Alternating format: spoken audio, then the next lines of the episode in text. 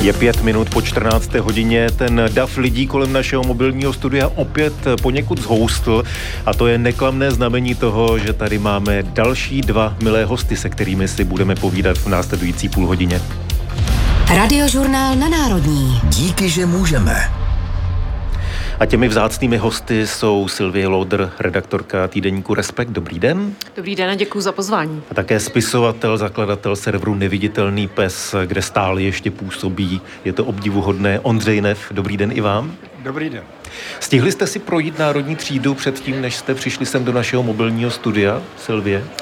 Stihla a velmi mě potěšila zájem o přehlídku textu Respektu, která se tady nachází kousek od mobilního teda studia eh, Českého rozhlasu, eh, který jsme vlastně připravili. Je tam vlastně jaký výběr 14 textů, které jsme napsali za také více než 30 let, které Respekt existuje a měla jsem opravdu velkou radost z toho, že je o to velký zájem. Takže to je další tip, co všechno tady můžete mm. vidět. Neviditelný pes je neviditelný na národní, ale zaujalo vás něco z toho, co tady se odehrává? Tady kousek odsud je, je zaparkovaný skříňák v žluté barvě veřejné bezpečnosti a je tam pán, který je v uniformě e, příslušníka veřejné bezpečnosti, tak jsem se musel smát, když jsem se na něj koukal, jak on vypadá, protože on má vlasy jako mánička až na ramena. Jo? A to, kdyby byl policajt tenkrát, před tím 89. roce, tak by prostě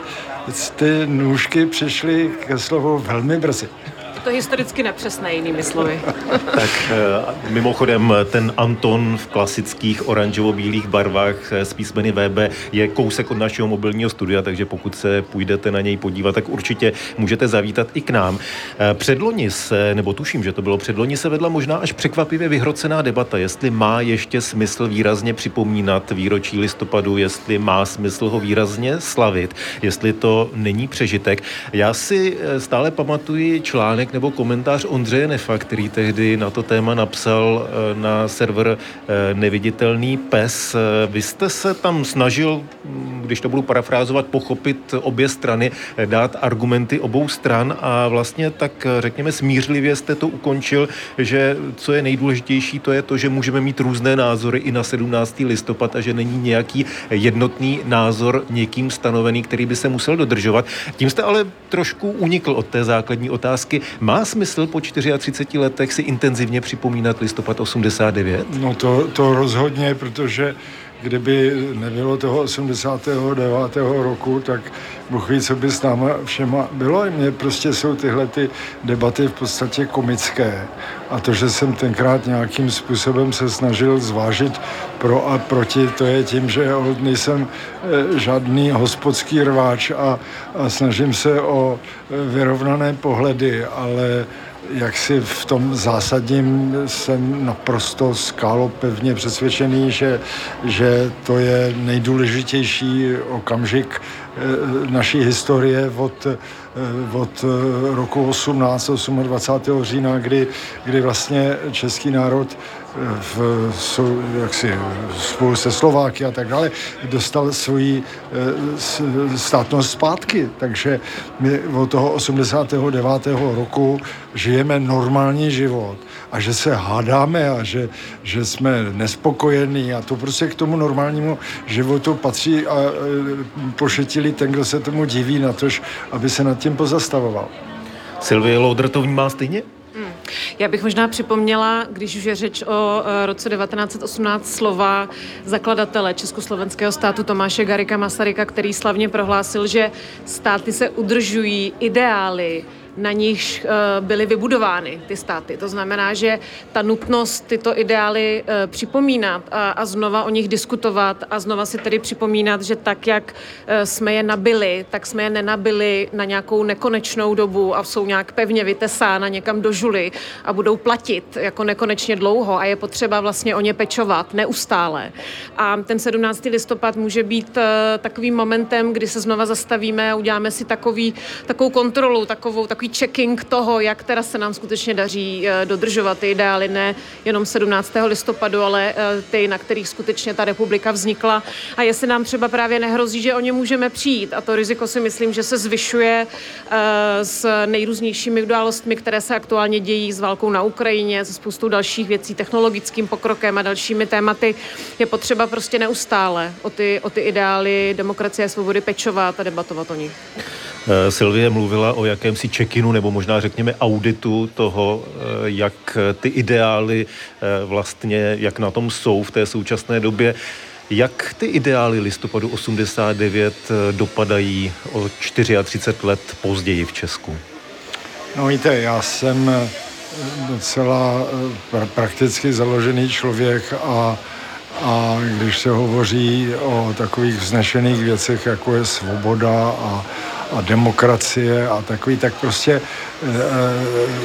já, já si myslím, že to je hlavně e, praxe a proces. A čím více o tom mluví, tak tím, tím prostě se to spíš devalvuje a, a vytvářejí se pochybnosti vůči, vůči tomu.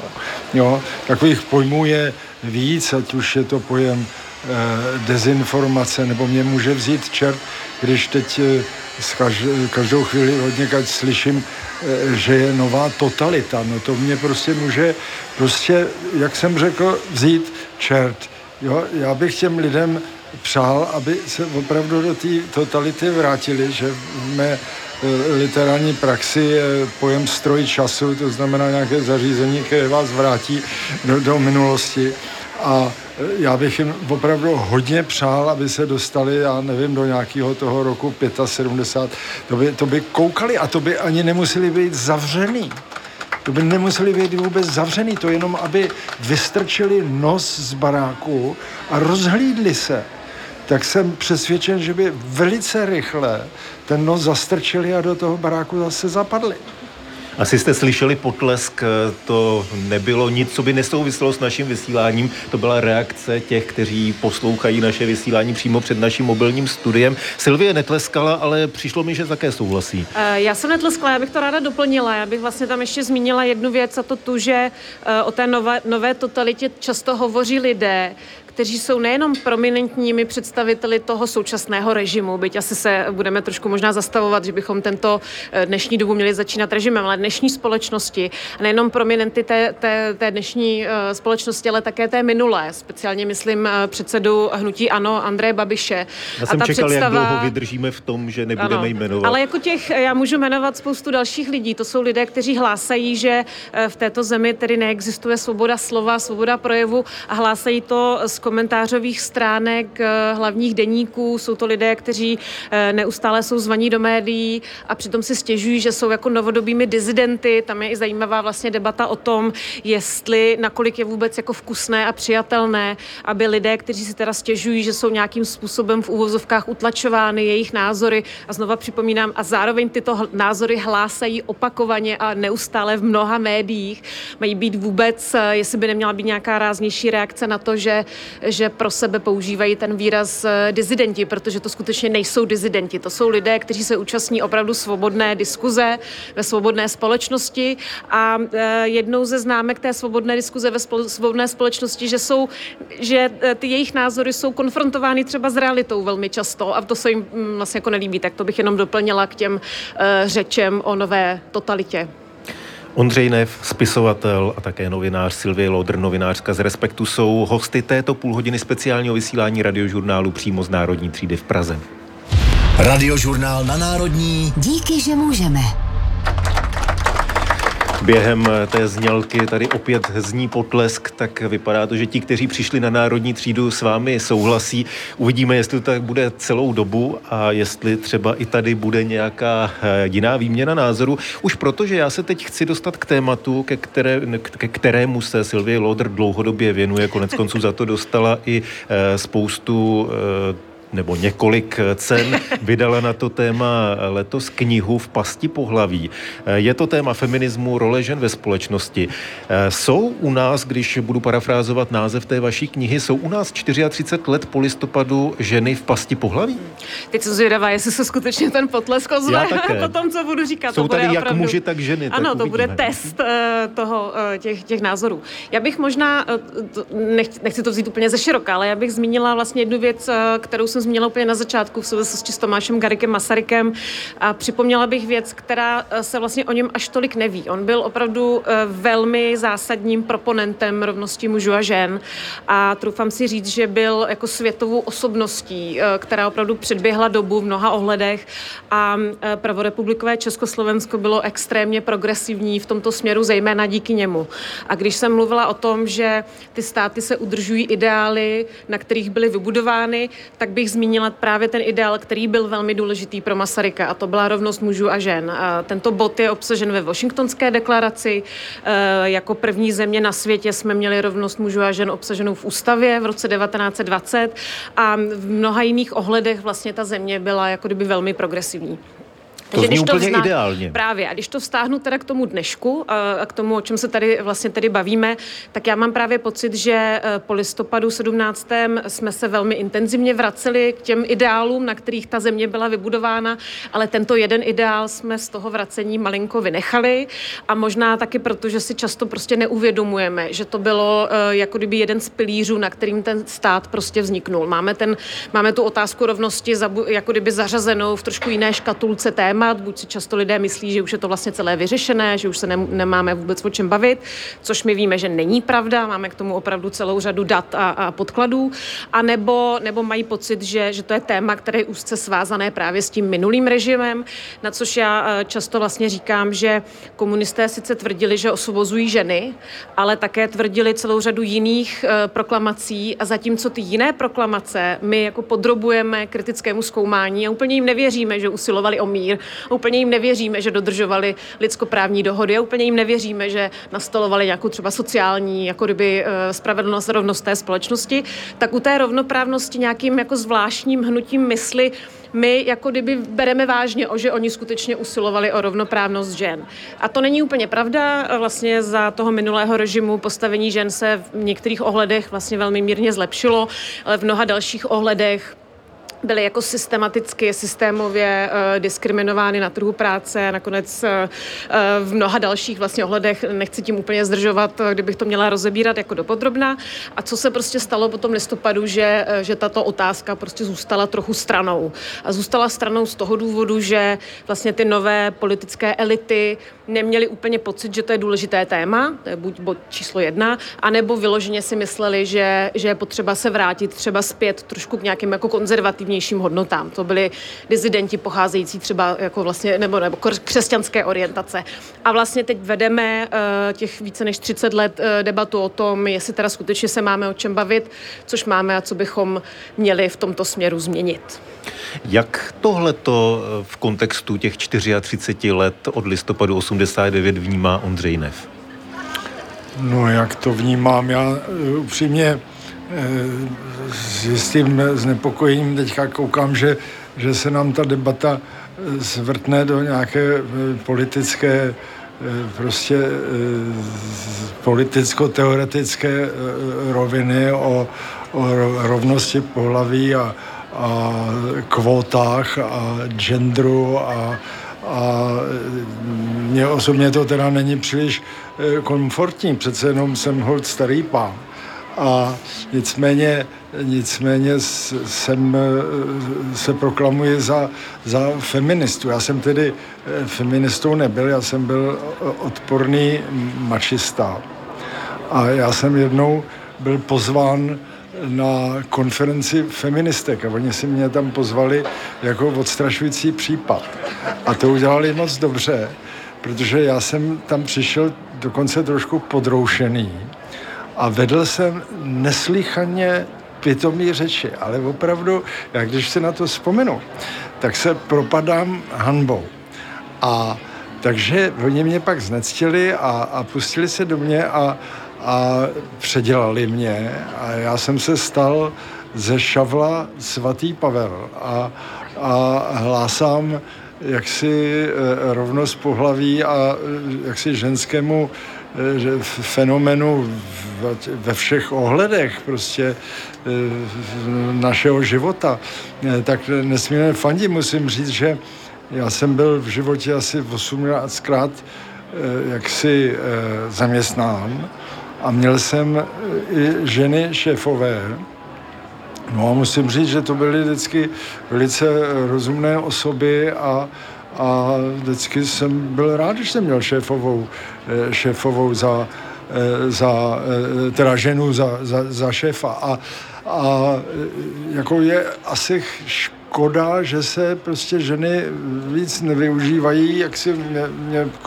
udivuje, že třeba v politice je těch aktivních žen tak málo, protože si myslím, že jaksi v tom není nějaký eh, diskriminační prvek, že by prostě naopak každá ta strana se snaží být vyrovnaná a, a, a, a, a před volbama vždycky, aby nasadili dostatečný počet žen a pak oni nějak jako vyprchají.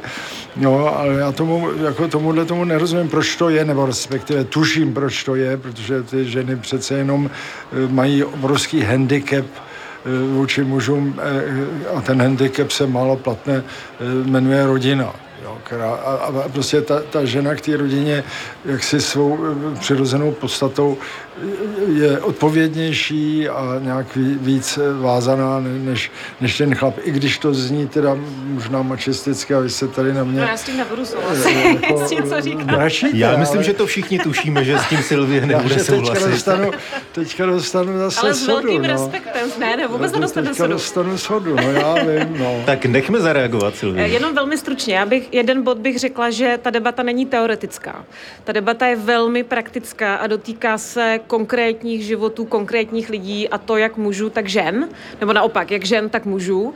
A e, já bych zmínila e, jako kdyby několik e, nějakých faktorů, které si myslím, že hrají jako kdyby zásadní roli. My máme studie, které říkají, že ku příkladu poměrně velká část žen, které se vlaci, vracejí po mateřské lomeno rodičovské do práce, tak o tu práci přijde a je to velká část i žen, které se třeba vrací po dvou letech. To znamená, že máme jako důkazy o tom, že, eh, že třeba nefunguje ta ochranná lhůta, která, kterou že nám garantuje zákon. Máme dlouhodobě, víme, že eh, máme ohromný nedostatek místek, míst ve školách, ve školkách, pardon, na dalších zařízeních předškolní péče. Desítky tisíc dětí vlastně se tam jako kdyby nedostanou. Víme o tom, že přestože ze zákona mají zaměstnavatele povinnost nabízet rodičům dětí do určitého věku částečný úvazek, tak Česká republika má nejmenší podíl částečných úvazků v celé Evropské unii. A teď můžeme... Jako a dlouho byste já bych mohla, mohla mluvit opravdu do ještě, té 18, mohla do té 1830, kdy tady Přesně. budeme vysílat, tak byste já bych mohla, mohla převyprávět svoji knihu, což vám úplně nechci do toho jako vstupovat. A to bych vás ani nenechal. Ne, nenechala byste mě určitě. To znamená, že já jenom chci říct, že hlavně ta, ta, ta debata samozřejmě je teoretická praktická. Tam jsou neuvěřitelné teorie samozřejmě, ale je velmi praktická. Opravdu se dotýká životu každého z nás a o to vlastně, o to vlastně jde. A nám jde o to, abychom ta různá témata otevřeli, byť je nám jasné, že je nedokončíme a neuzavřeme. Eh, hostem této půl hodiny speciálního vysílání radiožurnálu z Národní třídy v Praze zůstávají eh, novinářka z týdeníku Respekt Silvie Lodr a také spisovatel, zakladatel serveru Neviditelný pes Ondřej Nev. Radiožurnál na Národní. Díky, že můžeme. Vy jste oba hodně pilní autoři, eh, vaše texty vyvolávají řadu reakcí, to jsme konec konců tady slyšeli a viděli i v těch minulých eh, minutách. Ty reakce tady byly a vlastně od rána jsou ve směs pozitivní, ale předpokládám, že dostáváte i daleko méně pozitivní reakce, že se s nimi setkáváte. Eh, mění se to v poslední době? Přibývá třeba těch negativních, agresivních, vulgárních reakcí? Nebo se o tom třeba jenom ve veřejném prostoru víc mluví, Silvie? Nebo zač, začneme panem Nefem. No, no, jak se to veme, nebo co, čemu říkáte, že tak já, já mám toho neviditelného psa, který má prostě takové ty diskuse pod těmi články a ty jsou převážně hnusné. Jo, převážně hnusné, já to prostě nečtu a pohrdám tím a, a prostě to ignoruju, bej to tam musí, prostě lidi to chtějí, tak to tam mají, ale eh, já vždycky říkám, že internet je něco jako město A tam je všecko možné. Tam jsou noviny, ale taky prostě průmysl a, a školy a všecko možné. A pod tím je kanalizační síť stok a to jsou ty diskuze pod těmi články. Takže to je jedna věc. Druhá věc je ovšem, že, že já samozřejmě mám veřejnou eh, e-mailovou adresu a, a lidi mi píší a když mě někdo napíše e, slušně, tak já mu vždycky odpovídám. A samozřejmě, že kolem kolem aktuálních eh, problémů, zejména těch zahraničně e, situovaných, což je teda válka na Ukrajině a, a ta, ta katastrofa na tom kolem té Izraele, jo, tak tam skutečně jsou velmi jaksi rozporuplné Eh, jaksi názory. Já, já osobně zase jsem naprosto jednoznačně za Ukrajinu, eh, proti ruské eh, reakci, proti prostě terorismu islamistickému. Jo, čili v tomhle tom zase jako nejsem ochoten opít ustoupit. Jo? Ale respektuju lidi, kteří mi píšou, snažím se jim oponovat, ale zajímavý je, že je to vždycky jako, kdybych mluvil do zdi. Jo, mně se teda často stalo, že jsem prostě měl nějaký názor a teďka někdo přišel a začal mě to nějak vysvětlovat a, a, a já jsem ten e, názor z, změnil. Vys, vys má e, konverze na feministů. Na... Nevím, jestli jste ji úplně stoprocentně potvrdil, no, tu konverzi z pohledu Silvie Loudr, ale to možná po vysílání si ještě dopovídáte. Knihu, ano, myslím, já si přečtu knihu paní Loudr a možná, že přejdu eh, na eh, genderovou tranzici, ale prostě, eh, když si to nemyslím úplně, ale možná, ale v tomhle tom ne, ale rozumíte, ty lidi jsou absolutně a pri, nechtějí, nechtěj prostě slyšet a já si, to, já si myslím, že právě v těle těch věcech je to velmi často eh, ta touha být v opozici vůči převládajícímu hlasu. Jo, že to je psych, jako psychická jakási dispozice. Jo, to je moje taková teorie, která není podložená žádnými výzkumy, ale, ale, ale prostě ta praxe, já už to dělám 25 let, že o to neviditelný obsah, tak prostě ta praxe mě vede k tomu, že, že určitý typ lidí prostě to měl Verik takový eh, eh, hezký for, jak ten, ten Irčan eh, vyleze z lodě v New Yorku a řekne, máte tady nějakou vládu? Máte, tak já jsem proti. Jo, a to jsou tyhle lidi. Je to stejné v mailových adresách a na sociálních sítích Silvie Lodr? Uh, ano, určitě můj obsah, který se mi schází uh, v, mailo, v mailovém, tedy na můj mailové adrese bych vám nepřála skutečně vidět. Je to, uh, je to lavina velmi jako, vlastně téměř nejsou tam žádné hranice. Je to, jsou to vulgarity, jsou to velmi osobní útoky, jsou to komentáře k tomu, jak vypadám, jaký mám osobní život, nejrůznější nadávky. Takže ale jako já bych vlastně ráda zmínila jednu věc jako obecněji vlastně k tomu dni dnešnímu, o kterém se, o kterém se tady bavíme, že si myslím, že je velmi uh, nebezpečný trend, který my vidíme v české společnosti a nejenom teda v české, uh, kdy se novináři, novinářky líčí obecně jako takový nepřátelé lidstva a, a jako škůdci a, a lidé, kteří jsou uh, téměř jako nebezpeční pro, pro tu společnost. Přitom je to přesně naopak a je dobré prostě připomenout, že demokratická společnost se bez kvalitních, poctivých takových eh, odvážných eh, novinářů eh, neobejde. Tož pardon za tu frázi, ale je to prostě tak. Tak tím bychom skoro mohli skončit i s potleskem našeho publika, ale máme, máme ještě minutu a čtvrt prostor pro Ondřeje Nefa, aby doplnil nebo případně řekl něco, co on považuje ještě za důležité dnes 17. listopadu. Já jsem s velkým zájmem poslouchal, jak, jak jste říkala, jak vám hnusně píší a možná, že by Eh, pomohlo, kdybyste nebyla tak krásná, kdybyste měla furunkl na nose a, a vyhřezlé oko. To by bylo ještě horší. A, a, a prostě rozsuchaný vlasy, tak třeba by to pomohlo. Zkuste to. Tak já si, já, já si to vemu k srdci, tuto radu a dám vám zprávu, jak, jak, to, jak to dopadlo. Jak, jestli to pomohlo. V tom, v tom případě možná za rok 17. listopadu nebo při jiné příležitosti v našem vysílání můžeme navázat a samozřejmě by byla spousta věcí, na které můžeme navazovat. Bohužel blíží se další zpráva zprávy, takže naše povídání musíme ukončit. Díky za to, že jste byli v našem studiu přímo na Národní třídě. Děkuji za účast a za odpovědi Ondřeji Nefovi, spisovateli, zakladateli serveru Neviditelný pes. Díky, nashledanou. Díky za pozvání. A také redaktorce Respektu Sylvii Lodr. Také děkuji za pozvání, hezký den. A slyšíte reakci našeho publika. I vám děkujeme a zůstaňte tady s námi.